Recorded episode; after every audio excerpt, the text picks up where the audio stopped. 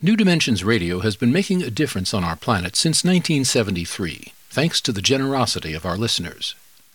You too can help make a difference with a tax deductible donation or membership.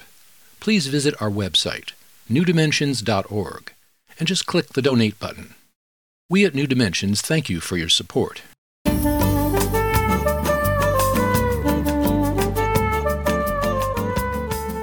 Hello, I'm Justine Willis Toms. Today I'm hosting Terry Patten. He's the author of A New Republic of the Heart An Ethos for Revolutionaries. And this is a guide to inner work for holistic change. Terry, welcome to the New Dimensions Cafe. Thank you so much, Justine. I'm delighted to be here. I'm delighted to have you. In your book, you talk about what is quoted black swan events or wicked problems. And we're being called to undertake a great transition of the whole human system, even while we're living within these old patterns. So, what can you say to guide okay. us?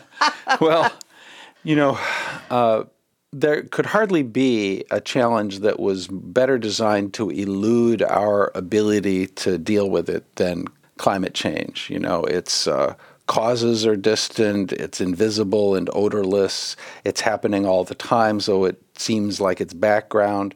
But as Bill McKibben wrote recently in The New Yorker, there's probably nothing more significant for the future of the human species than the amounts of carbon we're spewing into the atmosphere every day. And yet it's just background, and we're paying more attention to things that dart into our field of vision and seem high impact. And so it's very hard to see it.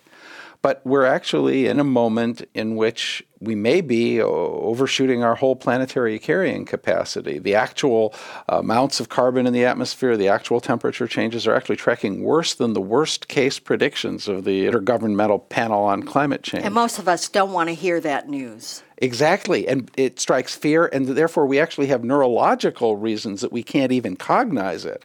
So most of us are in denial. Those of us who aren't in denial are tending to think everything's going to hell in a handbasket and becoming debilitated by that dark news. So to find our way to a different place in which we recognize that we really don't know, the future is emergent, the future is not determined. And the future will be co created by our behavior and by our consciousness and by our ways of being with one another. So, all of that coming together in this moment is momentous. And we're the lucky people who get to be here. You know, if the measure of a human life is your opportunity to be around for something of real significance in a larger scale, we've hit the jackpot. This is it. And our souls said, okay, I'll be here for this. So somehow, oddly enough, there is some measure of responsibility distributed throughout the whole human system. We know the president doesn't run everything, the secretary general, the heads of other governments, the super rich individuals, they all have more power than the average person, but nobody runs the whole world. Some measure of the consciousness and choice that's possible in the human collective is in the very chair you're sitting in. And if we each enact some of that, we create a cultural context in which some of these heavier hitters are going to have the kind of context and support out of which they can do their best work. So we actually have a role to play. I love it when you say we're lucky to live in these these wicked times. Like lucky, okay. Well, if everything you loved was going to be threatened, wouldn't you want to be there to do something? Well, you are. and that which we love is that which we tend to protect. So you're saying love more. Yes.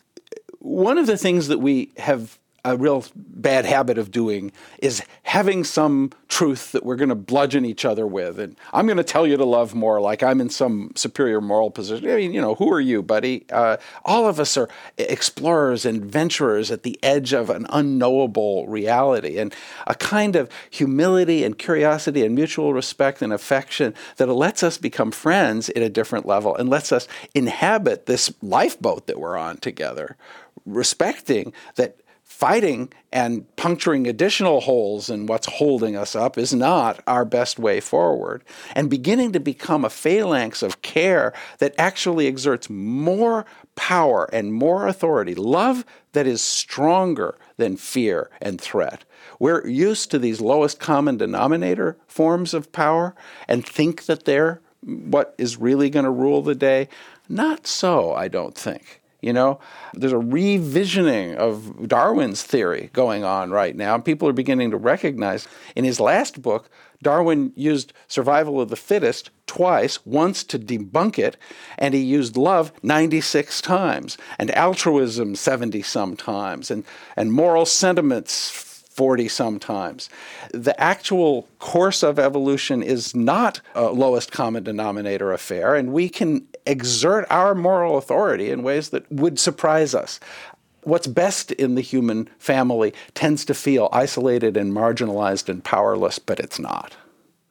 That's a powerful statement. I'm thinking as you're speaking about it that the word that comes to me is for us to act through our authenticity.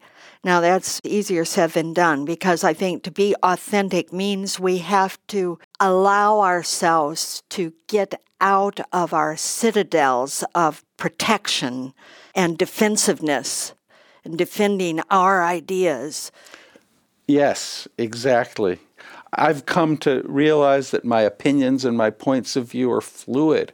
And this game of having a stand or a plank in a platform or an opinion, that's the old paradigm. Our best versions of reality are all provisional. We're constantly revising our best knowledge about reality. And the best things I've written, the best things I've said, will hopefully be superseded because they'll help catalyze intensifying evolution of our understanding and we'll graduate to even higher syntheses. That's the game we're in. So we keep building on the good that is going before us. And what does that mean? Good uh, means life supporting. Yes, the thriving of life. We're in a moment in which our whole civilizational system is no longer sustainable, and we're going to have to go through whole systems change. There's probably going to be some breakdown, and there's probably going to be some awful moments. But what's best in us will rise up even in the face of that. And you know, even if you are personally threatened, how bad can it get? If for some reason everything went beautifully and all our problems were magically solved by technology, we would still be subject to sickness, old age, and death. There's going to be grief and loss in every human life and joy and gladness. And that's going to be our fate no matter what. So the fact that we're living in this time of punctuated equilibrium which everything is, is going to change shouldn't terrify us. It should vivify us. It should awaken us. It should energize. It should quicken us. And if we let it quicken us into contact with each other and contact with our responsibility, it can actually be, oddly enough, a blessing rather than a curse. As you're speaking, I'm thinking of a quote from Einstein when he was asked, Well, if you had an hour to solve all the problems in the world, how would you do it? And he said, Well, I would spend 55 minutes of that hour looking at what is the question I should be asking. And once I know the best question, then I can solve it in five minutes. and and that's really what you're talking about is that not knowing, but going collectively for what is the questions we should be asking that would lead us to a more effective and and beauty filled, life filled life? Well, you know, my book, in a way, is a meditation on the biggest questions of all, and it, in a way, opens up a whole host of additional questions. And my uh, thesis is that resting in those questions and letting them exert a kind of pull upon our consciousness and our relationships is our practice. What we tend to do is look away from them and change the subject because it makes us uncomfortable. Because we don't have answers. Well, that's right. But our answers are never adequate to the profundity and paradoxical stuckness of our moment. So instead of trying to relieve the tension we're under with an answer that isn't even really adequate. Learning to undergo the ordeal and bear the tension of being alive at a time when these questions are kind of crucifying and opening our being wider and wider and wider. That's the the practice. That's the opportunity. And to be doing that with others, find another person who can feel it that way and just be in that you're going to find yourself quite intimate. You're going to find your friendship reaching a different level. And these are the kind of people you're going to want to be close to if we do find ourselves in a moment of crisis that, that disrupts our own safety. I'm reminded of the Rilke poem that he wrote to the young poet, and he's talking about if we live into the question, then someday. He said, Live the questions, love the questions. Yes. And he was arguing that to develop the artist within, the poet within, being with the questions. Uh, and someday we'll live into the answer. Well, the answers are absolutely necessary, but we tend to cut short the process the of living deepening. part of it. Yeah. Into the Which question. is difficult because we don't like to live in uncertainty. That's a hard one for us, and yet here we are. We are in an age, I guess if the, we call it the new era of uncertainty. And that's also exciting too, isn't it? Because then it's creative and fluid. Well, and it's reality. We can either avoid it and try to make it go away, or we can be honest and present to what is. But, you know, thank God it's an uncertainty.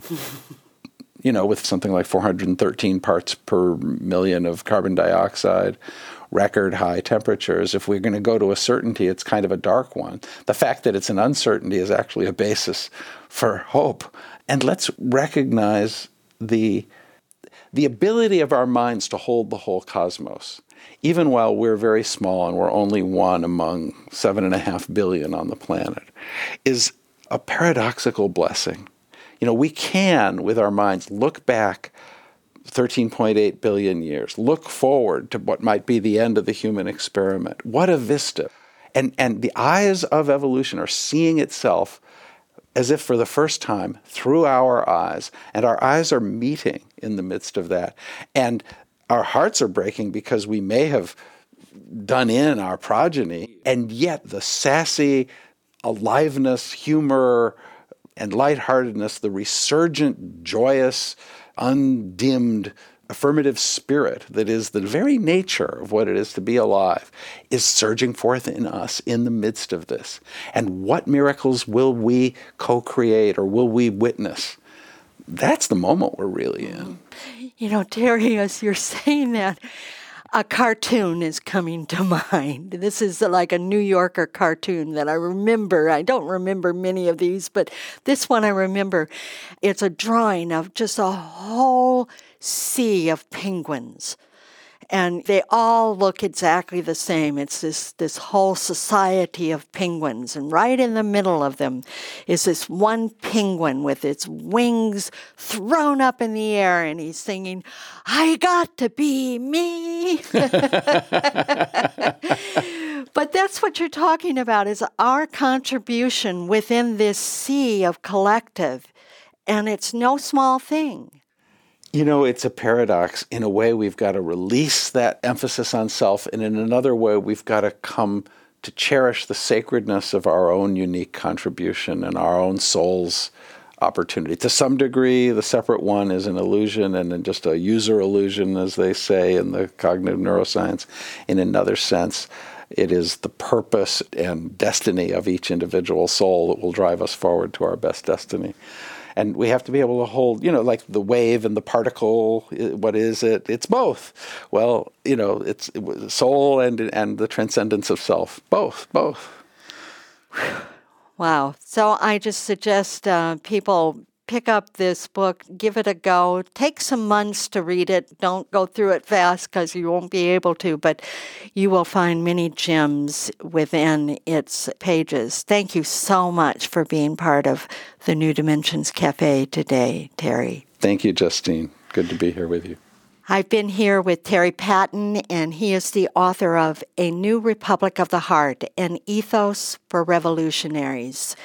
And if you want to know more about his work, you can go to his website, terrypatten.com. He spells his name T E R R Y P A T T E N, terrypatten.com.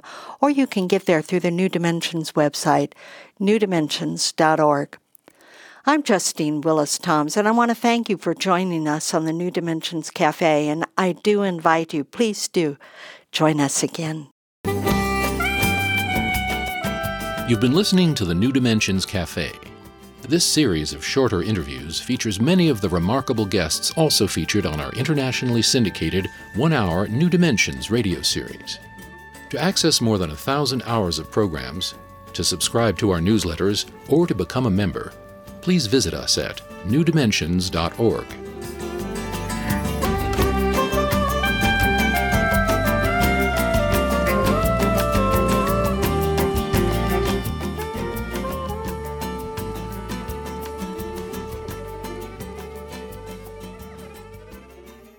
New Dimensions Radio has been making a difference on our planet since 1973, thanks to the generosity of our listeners.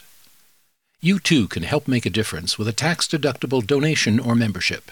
Please visit our website, newdimensions.org, and just click the Donate button. We at New Dimensions thank you for your support.